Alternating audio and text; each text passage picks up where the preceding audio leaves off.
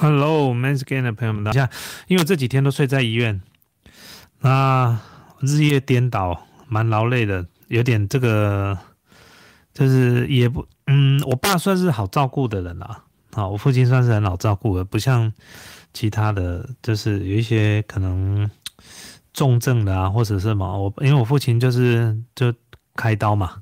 那年纪大了，就是常常有那边有问题，那边有问题，那可能就开个刀，然后住院。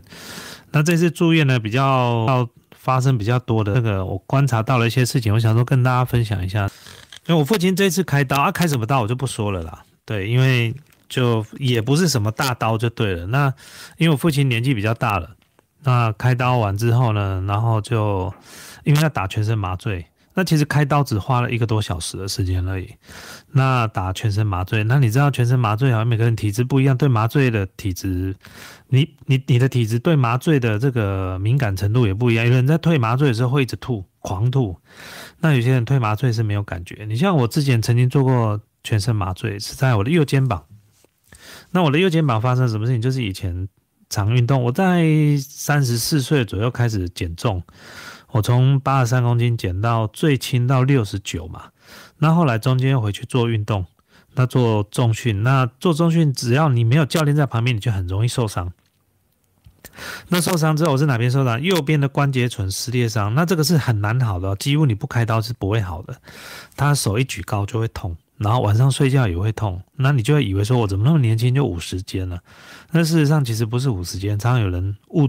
误以为自己是五十肩，然后反而去吊单杠，结果那撕裂伤会更严重。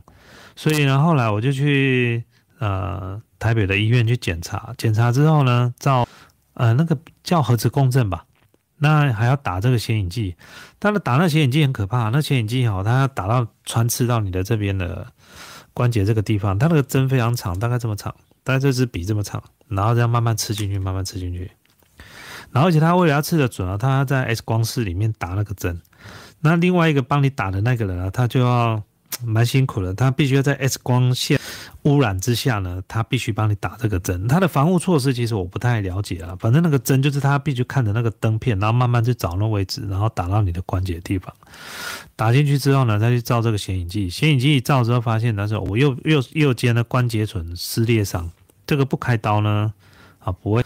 然后呢，呃，我那时候开这个关节唇的这个刀啊，我那时候还呃自己引以为豪了，我还我还说什么？我说，哎，我开的刀是跟这个很多的职业棒球选手一样的 关节唇撕裂伤啊，很多那个职业的投手啊，他们的肩膀都有这个问题，然后开刀，像王建民是什么关节唇撕裂伤，对不对？他之前也是这样。那我就都跟人家开玩笑说，我受的伤是跟王建民一样的。那那时候他在大联盟很红，就在那个时候。然后我呃我自己对麻醉药那时候是全身麻醉，我麻醉的时候其实我是对麻醉药不会有太多的过敏。麻醉药在退的时候，我其实没什么感觉的。等年纪大的时候呢，就会不太一样。呃，我的父亲呢，这次开完刀之后呢，他的麻醉在退的时候，他发生了这个心律不整。那心律不整的时候，这个麻醉师呢，他就认为说不能拔管，因为你在做全身麻醉的时候，哦，他每一种麻醉有不同麻醉的情况。比如说，一般如果像普通的麻醉，譬如说你去做健康检查，好，那健康检查的时候，它是用呃一般的麻醉，它比较不是像那种深层麻醉。那这种检查呢，就是很快，你麻醉退药的时候，你是没有感觉的。那这种全身像开刀这种全身的。麻醉它是深层的麻醉，他在退的时候就很麻烦。而我父亲在退的时候，他就发生心律不整。那麻醉医生就说这样不行，不能拔管。因为深层麻醉的时候呢，是必须要怎么样？要插管，他要插呼吸器。因为你一麻醉的时候，你人是不会呼吸的哦。你只要一麻醉的时候，就是深层麻醉那种，是全身你就完全是处于啊昏迷的状态，你是连呼吸都不会呼吸，所以他必须要呼吸器。所以当初呢，在麻醉在退的时候呢，我记得我自己在麻醉在退的时候，那护士小姐一直一直打我的脸颊，他说：“哎，吸气，吸气，哦，吸气，叫我一直吸气啊。”然后我吸第一口气的时候，他就把那个，我就记得非常清楚，他就把那管子从我嘴巴里面抽出来。那因为你麻醉才刚退，其实他抽出来那个痛觉你感觉不到的。但是你如果抽出来之后，你的呼吸不正常，那就是一件非常危险的事情了。你呼吸必须要透过另外的外力去帮助你呼吸。那我父亲他就还没拔管，就心律不整嘛。那医生就说这样不能拔，所以要送加护病房。那时候我们全家就紧张了，送加护病房。然后，呃，送加护病房的时候，那时候我们也不知道进去要多久啊。那进加护病房的时候，其实我父亲已经醒了，但是没有到完全清醒。可是你知道进加护病房他是要插管的，你知道吗？他插管的时候，你手是不能不能动的，所以他手脚都绑着。你你必须要控制他的行动，你的家属必须要签这个同意书。啊，你在签那个同意书的时候，其实是很两难的，就是你到底要不要插圈签这个，你到底要不要签这个字啦？哦，我知道说这个其实可能一两天就好，可是这一两天真的那个，万一如果心跳都没有没有恢复正常，那又不能拔管，那不就一直插管嘛？对，然后你不插也不行啊，他又不是那种重症已经要走的人才说放弃，他不是诶，他是好好的人进去诶，对不对？那就。进去的时候跟大家分享一下，就是啊，我在加护病房看到的东西。你们你们有进过加护病房吗？各位，你如果进过加护病房，你就知道加护病房里面蛮可怕的。我父亲大概是里面最健康的，第一个是清醒的。我进去看的时候，没有一个是清醒的，每一个通通都插管，每一个没有一个不插管，有的还插鼻胃管。我父亲还没有插鼻胃管哦。每一个都插管，然后每一个看起来都是重症，每一个看起来就好像准备等一下，可能等一下就要抬出去的，你知道吗？然后那时候那一天晚上，我跟我的母亲还有我妹妹，那时候因为进加护病房的时候，那护理师就赶快跟我们讲说，你要准备什么东西？第一个你要准备他的脸盆，然后牙刷、牙膏，然后他护理人员每天会帮他们洗澡，然后你要准备什么？你要可能要准备呃。看护垫还是什么那些东西哦，那时候我们就很紧张，赶快去准备那些东西。准备完之后，然后才走进去加护病房。那进去的时候就签那些字，然后其实那个时段加护病房是不能有人进去的，不能有家属进去的。那是因为我们是刚进去的家属，所以他让我们进去，然后看现在现在的状况是怎么样，然后跟我们解说，然后签字，然后东西该用的东西交给他。那我们也不知道他什么时候可以出来。哦，然后那时候我们要进去的时候，发生一个小插曲，就是刚好有这个礼仪社的人从里面把这个大体抬出来，然后因为我母亲她本身就很胆小，那我跟我妹妹是不怕啦，因为我们两个都基督徒，我们对这种事情其实是没有禁忌的。可对以前如果说你如果常常对于这种东西你比较敏感的人，你就会很害怕，看到东西要闪避啊什么。其实我是不痛不痒。啊，就在走廊的时候，我们要往这个加护病房走是吧啊，那个走廊没有很宽啊，你知道那个前面的人要抬那个家属跟那个要抬那个出来的时候，推出来的时候，然后刚我们跟我们撞见，你知道吗？两个就这样撞见，就是这样面对面这样子，然后前方就说：“哎，请回避这样子。”啊，那我知道，我一看我就知道状况了，因为在推那个呃推那个床的那。那几个人都穿黑色的西装，叫他知道什么问题。我就赶快转头，然后但是我妈就吓一大跳，但是看到那个东西她很不舒服，这样就对，她就会联想到啊，我父亲还在那个加护病房里面，很多人都会。那后来我们就进去之后，然后我就签了字，然后也不知道什么时候可以出来嘛。然后要走出来之后，看到我大概会看一下这旁边几个呃。重症患者他们到底是什么问题？那几乎全部通通都是老年人，大概都是已经瘦到剩下骨头了，每一个都是这样子，真的。我爸在里面，他最胖的，对，就那看起来就是最健康的，就对了。所以你看那个加护病房，你如果进去过，我那几个这这几天都在病房里面，让我感想到，就是第一个这个医护人员就是很辛苦哦，而且你知道吗？在急诊室里面的护士。也非常忙，因为那时候我们是礼拜六去挂急诊的，然后在急诊室里面，哦，那个护理人员没有在休息的，你知道吗？好可怕啊！那护理人员都是这个床位完，马上那个床位，这个床位马上那个床位，然后医生也没有在休息的，那个真的是很辛很辛苦的一件。哦，交病房，我倒觉得就没有像急诊室这么可怕。原因是因为我是说工作环境，原因是因为啊，那个门关起来之后，家属是看不到里面的。你在急诊室里面，家属都在旁边，你知道吗？家属比你还急，所以你什么动作都要很快。哦，工作人员就会有压力，医生也会有压力。加护病房了，反而没有那么多压力。再就是，他每个都已经安置在那个地方，高科技的仪器做生命的监测，所以一有问题，他就会有这个提醒。所以在里面的这个医护人员也比较不是那么紧张啊。那我大概里面进去签完字要离开的时候，那就跟我父亲讲说，你要忍耐一下，然后他知道啊。然后呢，我们就离开了。那离开之后，到左边、右边看，这样的每个就看起来就是。这个心里的感触真的是蛮，就是人哦，都人都会老嘛，人都会生病嘛，就看尽了很多的人生百态，所以让我就觉得说，哇，这个东西真的是，呃，这几天看了很想跟大家分享一些，这是我这几天都在心的，因为我父亲他只要住院了，大部分我都会去，晚上都会我我去顾，我们我们家的想法当然就是说。不太会想要去请看护，不是为了省钱，而是觉得说家人应该是自己照顾会比较好。而且我父亲现在就是偶尔进医院而已，我们就不需要到，就是说还要请看护。再就是自己家人自己照顾，我觉得是比较好的一点。那呃，我之前跟大家分享过，就是说为什么我在年轻的时候就很努力的创业，然后几乎没日没夜的。我那时候连六六日我都在工作。那最主要就是希望说，有一天家人需要我们的时候呢，我们可以陪家人，这是很重要。所以你看，我现在回台中，我一回来就是一个礼拜，有时候回来到八天，有的时候到九天。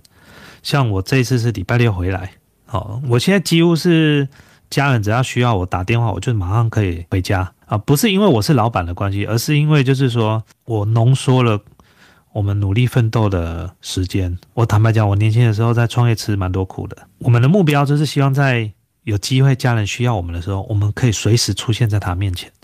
这个是我人生的目标。我曾经跟我自己讲过几件事情。第一件事情，父母亲不送安养院，这个绝对是我人生中最重要的一件事情。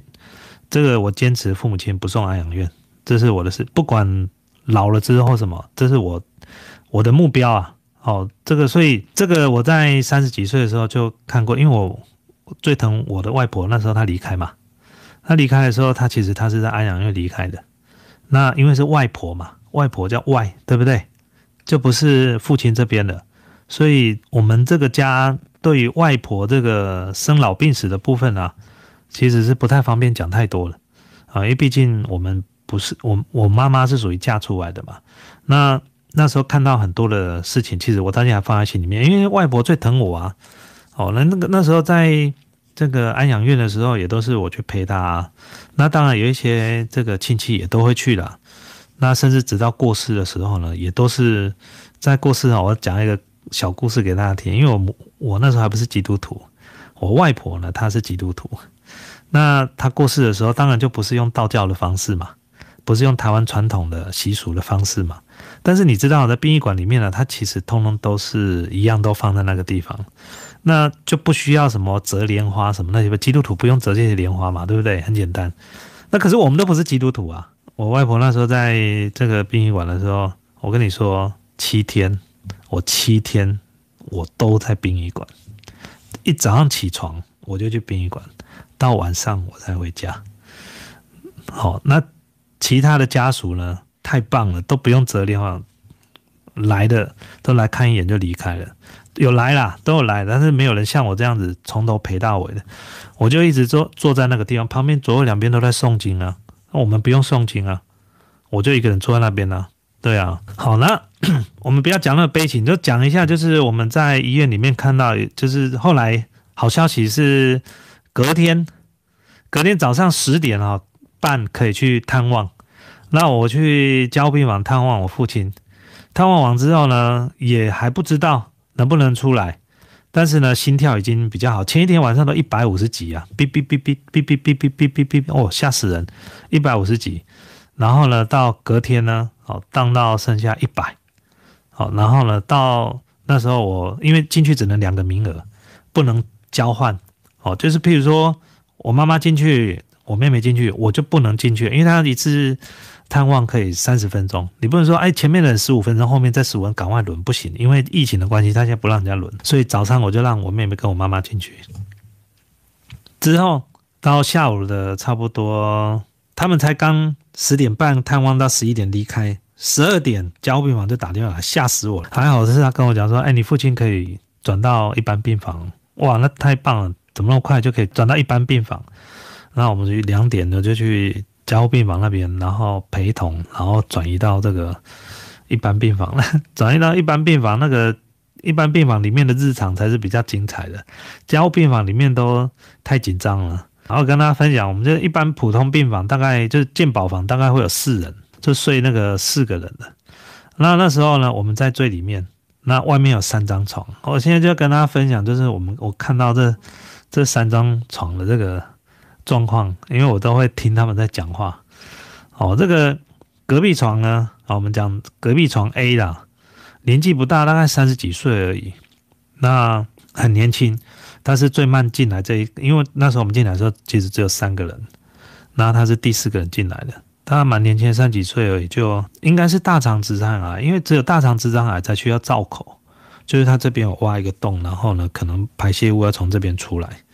然后呢，那时候造口呢这边，因为我没有看到了，也不方便去看，也也不太也不会想要去看了。那就隔壁床，然后都是他太太来陪他哦，因为蛮还蛮年轻的，所以我要跟他讲一件事情，就是你看我其实除了拍片才会吃大餐了，我平常时的时候我都不敢吃这些东西。像我今天晚上吃什么？我今天晚上吃紫米饭，然后再加这个呃鸡肉哦，就是白鸡。白鸡肉，然后再加一些高丽菜、花椰菜、地瓜。我平常时其实不太吃这些东西的。我刚刚跟大家分享了大肠直肠癌现在是多可怕一件事情哦。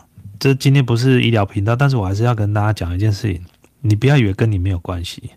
在以前我二十几岁的时候，台湾呢那时候都讲四个人里面有一个人得癌症，现在已经不是四个人里面得癌症了，现在已经将近差不多百分之应该三个里面就一个了。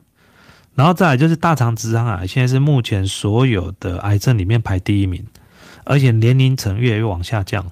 再就是大肠直肠癌，它会那个它是有基因，最大的很多是基因，还有跟饮食，还有你作息当然也有关系。那但是大肠直肠癌它有一个呃最可怕，第一个它是第一名，就是大大肠直肠癌的中奖率是最高的哦，就是人数是最多的。但是呢，他跟他分享，他的死亡率只有排第三，他死亡死亡率只有排第三了，这是为什么？第一名是什么？第一名是肺癌。我之前在直播里面就跟大家讲过，肺癌是最可怕的。好，第二个是什么？第二个是肝癌。哦，致死率是第二名。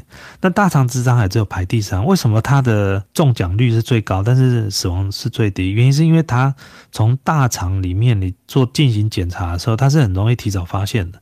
它是可以透过大肠的内视镜去检查，然后检查到息肉的时候呢，就把它切除。在它还没转变为恶性的肿瘤时候，你就可以切除。所以做大肠直肠癌是多么重要的一件事情。而且呢，大肠直肠癌它从息肉转换成恶性肿瘤之后，它要好几年的时间，最少都要两三年哦。所听到的都是这样子啊，最少要两三年了。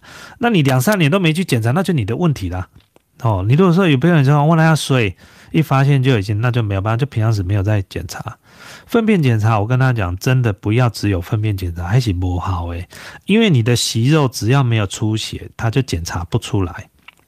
你的息肉呢，它跟你的粪便在肠道里面摩擦的时候，产生微血的时候，才能够检查到。那你有时候你有痔疮，可能也会有这个问题。哦，但是最好的方式还是去做大肠直肠镜。那现在大肠直肠镜跟胃镜其实几乎都一起做，你就付个简单的这个呃费用哦，麻醉很快就可以检查，你出来都没感觉。我跟之前跟他分享过，我不是做一次健康检查嘛。那个出来都没感觉啦，一进去然后叫我吸气，然后醒过来说，哎，已经好了啊，检查好了，我怎么觉得有断片的感觉，你知道吗？就中间这个几十分钟突然不见了，是接起来是中不是？你通常有时候睡觉的时候你会醒来说，哎，我刚睡着了，那应该有睡个几分钟，你有知道你中间这段时间呢你睡着，但是麻醉这种东西是你没感觉，就是我们讲说数一二三哈。一二三的时候没有三的啦，你数一到二的时候你已经睡着了，三的时候你已经醒来了。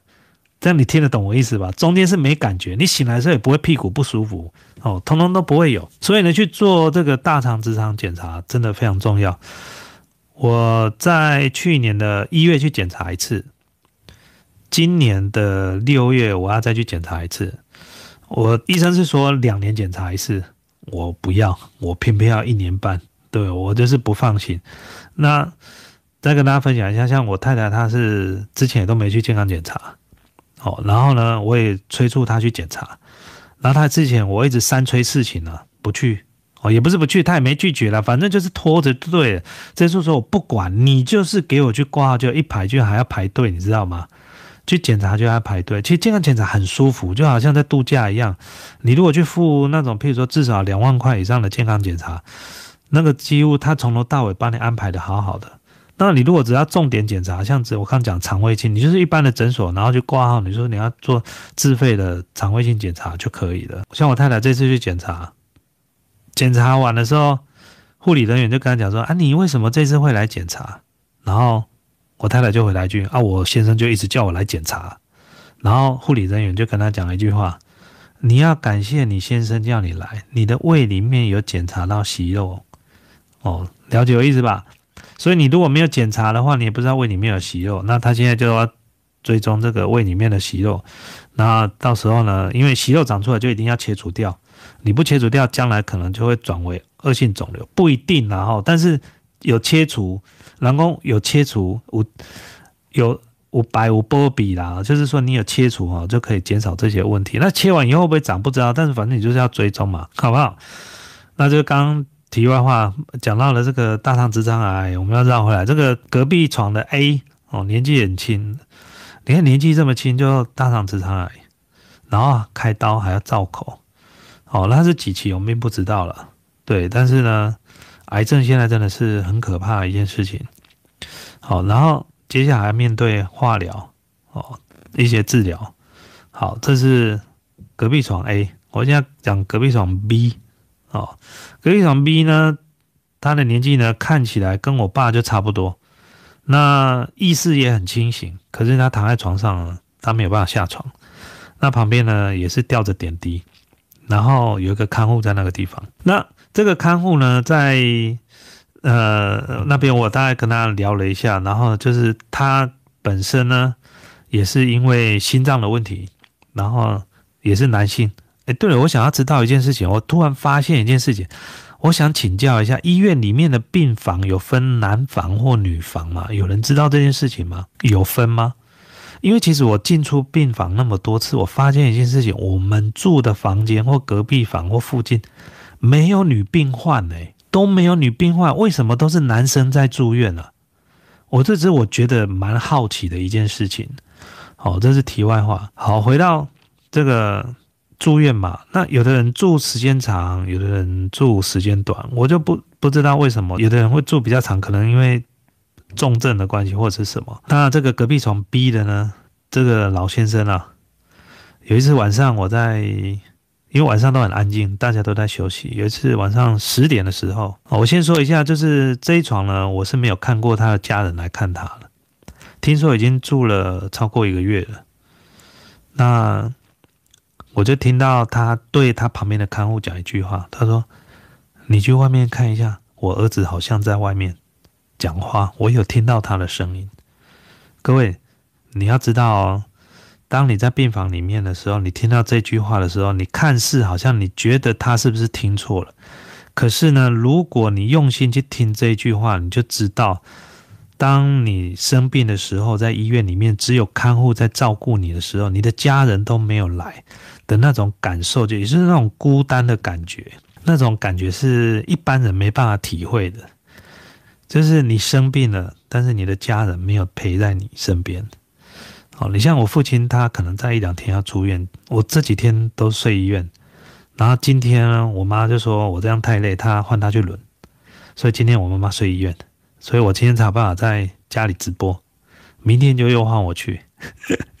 对，你就听到那句话，你就觉得有点心酸呐。就是说，老人家他可能幻觉也好，或者是幻听也好，他对他的旁边的护理人员讲说，他用闽南语，你可以看麦啊，我见他就伫门口，我听到伊咧讲话声，应该来啊。哦，听到啊，可是晚上十点了，怎么晚上十点是不能会客的？所以呢，这时候呢，你听了你就觉得，我更应加在家人如果有生病的时候要陪伴的时候呢，我们都要陪在旁边。即便如果你请了看护，你人还是尽量要在旁边。哦，这个不是不是说你请个人帮他看就没事了。所以这从我以前到现在的想法就。我常记得，我很早以前我就讲过这件事情，就是我们要尽自己所能，不要让自己的家人进安养院。哦，这是这是我自己的自己的想法了哈。每个人想法不一样了，有人真的是身不由己，就是我可以回来照顾家人啊，但是我一回来，我可能要辞掉工作，就没有收入了。那为了让家人可以得到好变好的照顾，变成我们要去工作。然后家人要进安养院，好，这有很多的不得已啊，不是孝不孝顺这个问题，这个东西不能用孝顺两个字来来去讨论这个事情，这是一个比较严肃的，好，所以我们当然是像我就是我就常讲，我们接近我们所能，家人需要我们的时候，我们就一定要在家里，这个是我要说的，好，所以刚刚讲到隔壁床 B，好，然后他说我的儿子在走廊，好，这句话也是让我。记忆非常深刻，这个还是前天晚上的事情。好，再来我要讲到另外一床第三床，哦的隔壁床 C 哦第三床，这个老先生他跟我父亲好像还小父亲一岁的样子，因为我听到他们在家在讲话的时候呢，就可以听到略知一二这样子。他最主要是心脏开刀，那这个心脏开刀呢，其实当初在开刀的时候，我们听他。他们在聊天时候讲到，当初心脏开刀的时候，都认为这是小手术，这是一个小手术。那我先说一下这个 C 哈，他这位先生他已经是没有办法表达任何言语，他全身都不会动，他有点像植物人，但是他其实还不到植物人的程度，但是他已经没有办法透过任何的方式去表达他的感受。好，所以呢。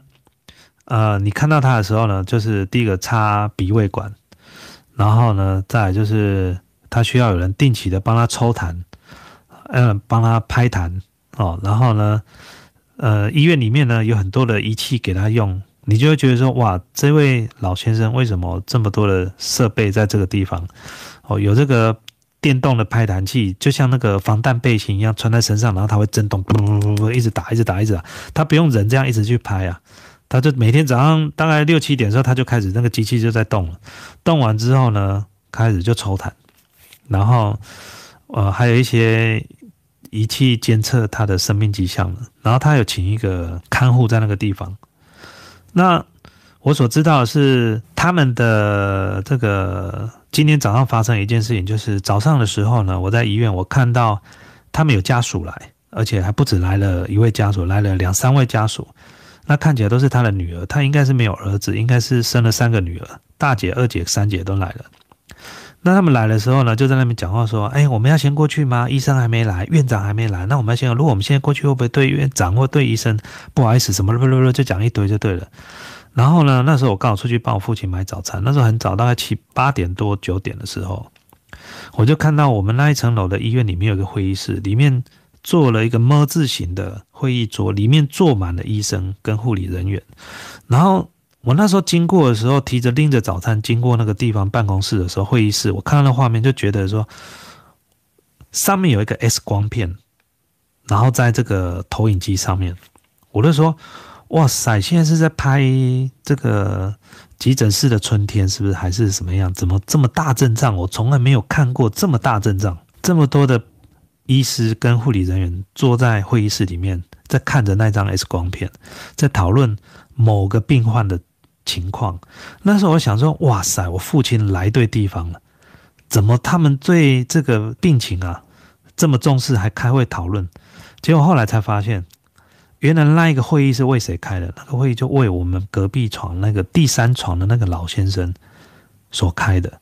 后来那三个姐妹都去。到会议室里面开会，一打听之下才知道，听说了哦，就是他的手术本来是一个很简单的手术，但是结果呢，可能手术的过程我不知道是什么问题哦，你也不能说是医疗书是什么，我们都不知道哦，你只能说，因为手术本来它就有它的风险在，它风险很多的考量，包含病人本身的问题，哦，他年纪也大了哦，再来就是他很多的不确定性。可是开完刀之前，他是一个整个人都是 OK 的，也就是能走路、能讲话，什么都可以。那听他的女婿说，他在还没进医院之前呢，都也是在工作哦，然后早上起床的工作，没日没夜，然后没有自己的休闲。那老一辈很多人都是这样子，台湾人很刻苦耐劳啊，台湾人大概是全世界最不懂享受的民族之一，就是整个头脑就是只有赚钱、赚钱、赚钱、赚钱。那。后来呢，只是一个小生病，然后来看医生，看医院，医院看医生，然后医生说要开刀，开完刀之后结果就变成这样子。那所以我们在猜测有两种情形，第一个就是这个西床呢跟院长或跟医院有有有利人士的关系，所以呢有办法为了这件事情去医治这位病人。第二个可能性就是医疗疏失。因为医疗疏失的关系呢，造成一个好好的病人变成这样子，所以医院进行进行补救，所以呢这件事情他们要把办想办法把它做到好，好，这是旁边的人在猜的这些问题啦，哦，就让我们想到就是说你在医院里面看到很多的一些百态，就是蛮血淋淋的。再来还有一个小故事，就是这个西床的这个看护啊。哦，是因为女女也是女性，但是呢，她脾气非常非常不好，脾气非常不好，然后常常跟隔壁床的吵架，也不是人家跟她吵，人家只是稍微讲了一句话，她不开心就巴拉巴拉巴拉一直骂，甚至会对护理人员抱怨。这一次呢，早上开会的时候，她的家属来了，这个可能看护呢，为了想要表现，所以呢，在家属面前讲了很多不是实际的事情。哦，譬如说他在这边，他的爸爸被欺负，哦，隔壁床的不欢迎他，哦，然后都说他们家太吵，然后呢，让他们觉得很委屈，然后呢，这时候呢，他的家属就觉得这个看护很辛苦，哦，应该挺他，然后于是呢，他们的家属呢，开完会之后呢，就围在他们爸爸病房旁边，就在聊起这件事情，讲得非常大声，他说：“你以为我们家是好欺负的，怎么样？巴拉巴拉，那大家怎么在音乐里面啊，都应该共，就是大家互相忍耐啊，我们。”虽然可能有时候比较吵，但是别人也会吵到我们了，就开始刻意的讲的非常大声，要让整间的病患都听到这件事情。那因为其实我知道从头到尾发生什么事情了。后来我在门口的时候看到他女婿刚好出来，我就跟他女婿打个招呼，说：“哎，不好意思，我有一件事情，我想还是要让你知道。虽然我是局外人呐，哦，我要跟你讲一件事情，就是现在你在看护讲的每一件事情都不是事实。”都不是事实，而且我告诉你，你的看护呢脾气非常差，他只要一不开心，他就会骂人，这是你们不知道的事情。然后呢，他就跟我说，他大概看得出来。好，那我大概就点到一下而已啊。但是呢，他们三个姐妹啊，就在里面讲了讲了天花乱坠就对了。好，那我知道，其实看护有时候他是为了要让家属知道说，你花这个钱请我啊，哦，绝对值得。哦，我没有做任何的打混摸鱼。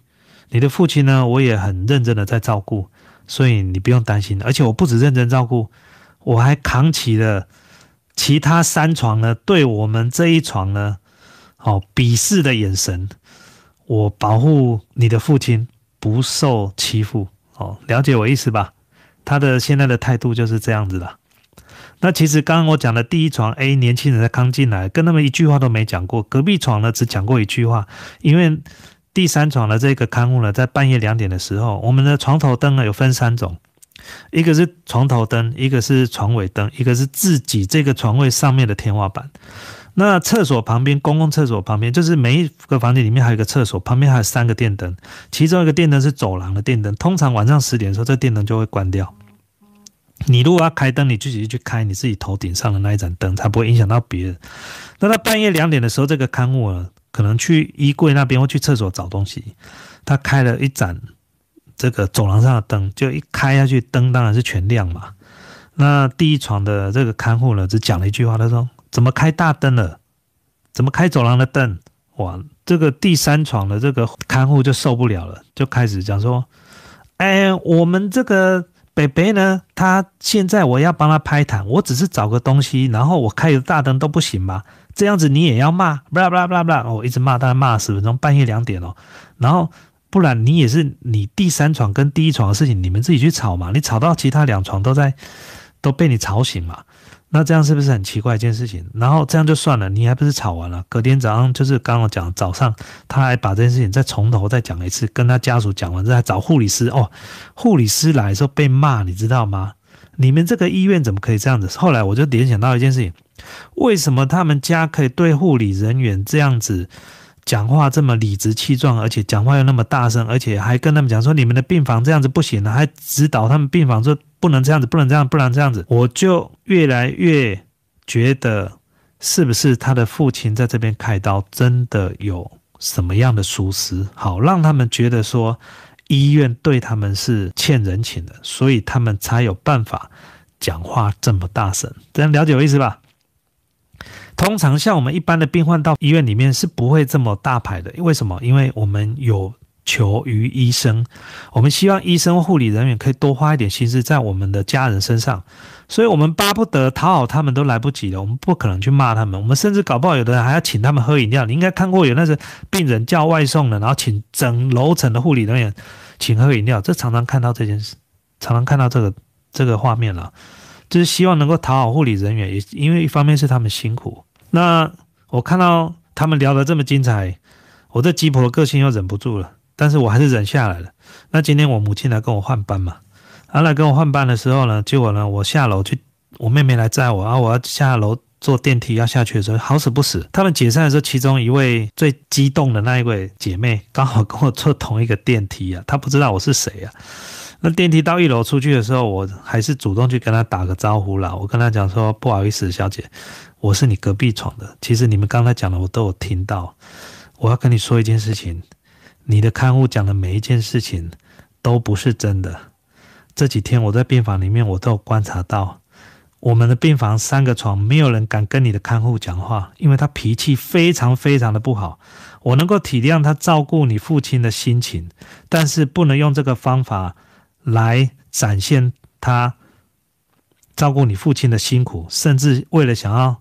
取得你们的信任，用这种方式，我认为是不对的。哦，他听到我这样讲的时候，他那个女儿，哦，那个女士小姐，稍微愣住了一下。我看得出她的表情，突然来了一个跟她认知一百八十度的声音进来的时候，我可以看得到她的眼神是第一个是恍然大悟，或者是疑惑。哦，反正她的眼神就是出现了这样子的画面就对了。剩下事情就他们去解决了，不干我的事情。啊，我的脾气也不太好，你就不要惹到我这一床。就你惹到我这一床，我也不是好惹的，就是这么简单。哦，然后呢，这件事情更佐证一件事情，他们跟医院应该是没有任何关系。如果有任何关系，就应该不会睡在健保房了。哦，应该就是有特别的病房给他们了。哦，这是我在这个病房里面看到的这些人生百态。哦，那我上。还是后面的部分，我还是要讲一下，就是因为我毕竟我自己也都四十六岁，今年我要四十七岁了。我对自己将来要步入老年了的看法，就是我刚刚讲到，就是健康检查对我来讲非常重要。我现在会花很多的时间在把自己身体顾好。那因为自己身体顾好有多重要一件事情，我们常常讲一件事情，就是像有些有抽烟的朋友或喝酒的朋友，我要跟你们或吃槟榔朋友，我告诉你们一件事，不是。你吃槟榔，你爽就好了。因为当你在身体状况不好的时候，照顾你的不是你自己，是你的家人。很多时候呢，你不要以为说我的身体我自己会负责，没那么回事啦。不要讲的太天真，那个都是那个真的是风凉话。对我来说，这个就是风凉话。哦，你不要管我啦，我自己的身体我自己负责。你负得了责吗？当你走不动的时候，谁要扶你？当你进不了医院的时候，谁要负责？当你在医院里的时候，没有人帮你签字的是谁要帮你签字？你每一件事情，在你不行的时候，你的家人都必须要出来。哦，所以呢，照顾好自己的身体真的非常重要。再来就是睡眠时间也非常重要。哦，睡眠真的很重要，睡眠比吃维他命还重要。睡眠真的非常重要。好，再来就是我对于这个在医院里面看到这个很多的病患，只要你这样走廊你走过去哈，你会发现很多都是看护在照顾，就觉得说，我觉得非常庆幸自己现在家人生病的时候，我可以陪家人。这个是最我常讲，这是最奢侈的一件事情。什么叫奢侈？就是我把时间花在陪家人，这个是对很多人是很奢侈，也就是很想做，但是很难做得到，因为要请假，请假就会被扣薪水，时间请太长了会被老板 fire，这是一件非常现实的一件事情。很多时间时候不是他们家人不来。哦，当然有些可能是啦哦，但大部分我相信我们往好的地方想，大部分都不是，都是因为身不由己。有些可能小孩子在北部，好像我所知道的，今天早上开会的那三个姐妹，我有听到他们在讲，有些是从北部赶下来开会的。哦，所以能陪家人是一件很奢侈的事情。我所谓的陪家人，不是说啊我休假回家了一下，我只是陪，就是说哎。我可以陪妈妈去买个菜，然后呢，在家里陪她好几天。哦，即使没事，大眼瞪小眼也可以。这种陪伴啊，其实就是家人的陪伴。真的，你不要想的太浪漫了。说家人的陪伴可以跟家人哦，从早上聊天的不可能事情啊。但是呢，最好的陪伴就是大眼瞪小眼，真的不骗你。就是妈妈起床看得到你，你起床看得到妈妈，这个才是我们最珍贵的友情的，但是无言的陪伴，没有讲任何话，但是它是一件非常非常珍贵的一件事情。所以呢，你怕孤单吗？你以后老了也会怕，我也会怕孤单啊。对啊，我也会怕孤单，但是在我这个时候，我花很多的时间，我希望能够花更多时间陪家人。对，我希望可以花更多时间陪家。那将来我换我老的时候，我的两个儿子会不会陪我？我不知道，但没有关系。我现在在讲就是将来我们的老年生活，其实现在就开始要计划。哎，我今天讲的每一件事情都跟你们有关系哦。你们以后都会老哦，甚至这里应该有人比我还要年纪还要大的，应该更认同我在讲的事情。这个。将来我们要怎么过我们的老年的生活，这是一件非常非常重要的一件事情。所以呢，趁我们现在还有能力可以准备的时候呢，提早准备。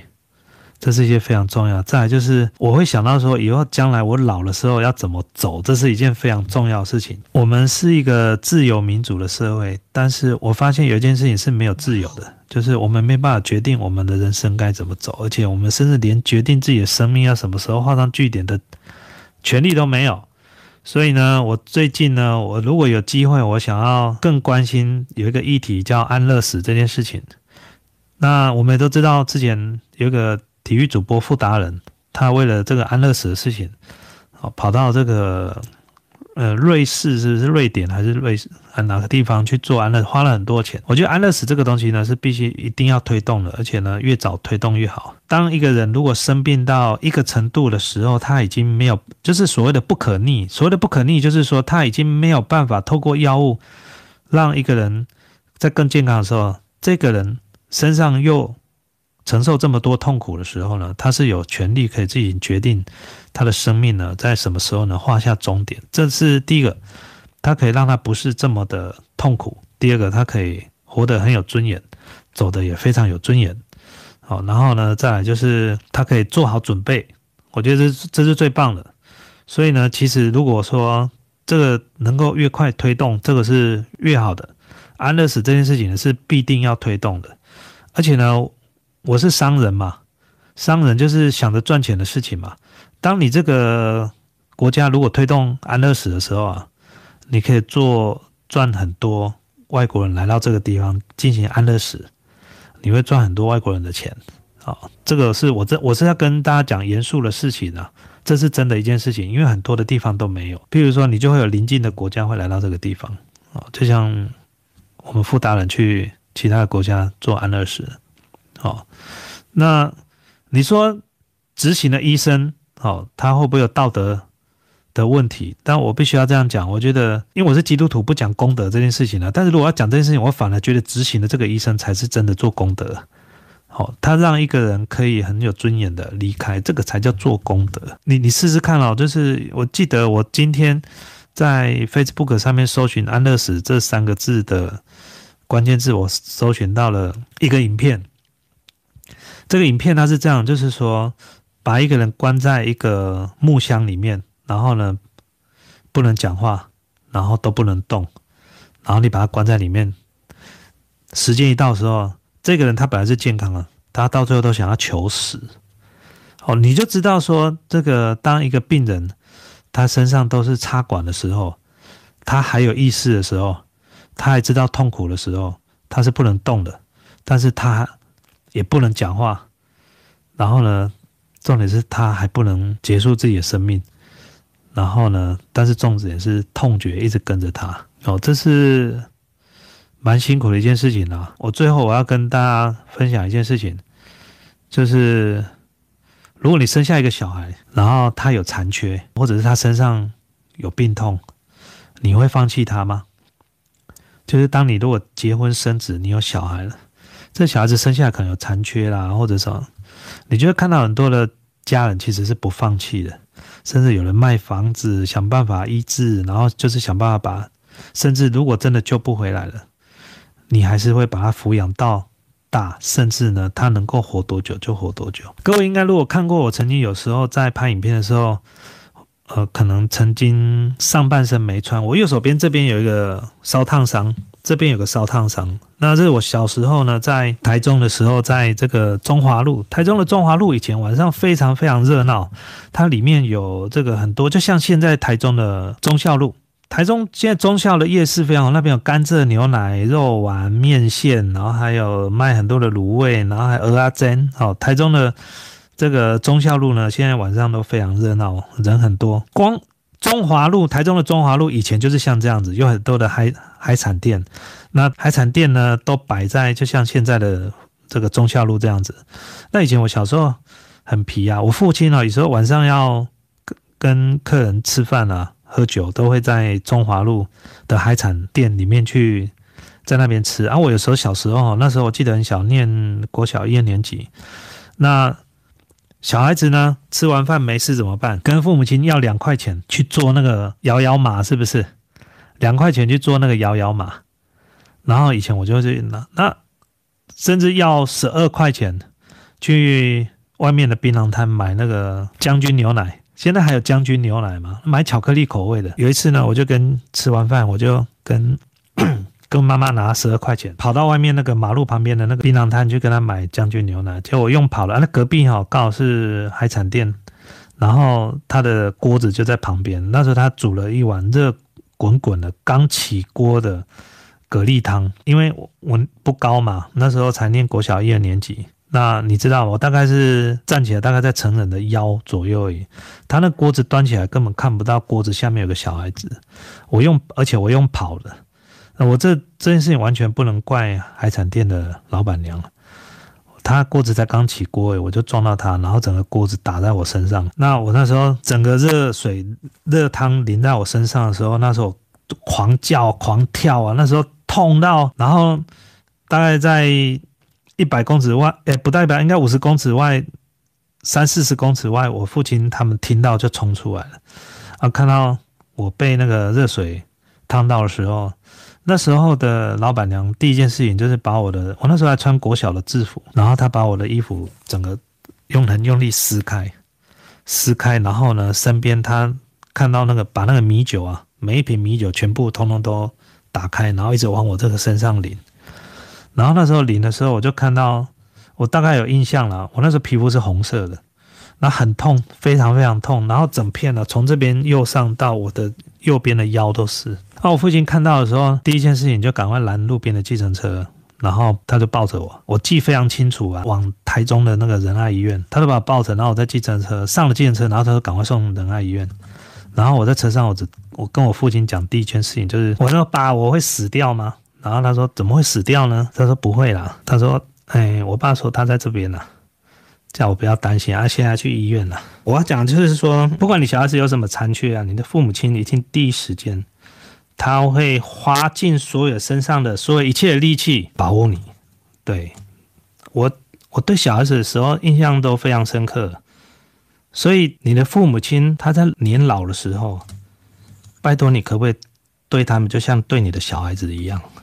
这是我要讲的一件事情。对，所以这是我上个礼拜接到电话说要，哎，我父亲要进医院的时候干嘛？我就我就回来了，我我就我就回来，我没有什么事情可以。耽误这件事情，所有事情就是第一件事情就是回来。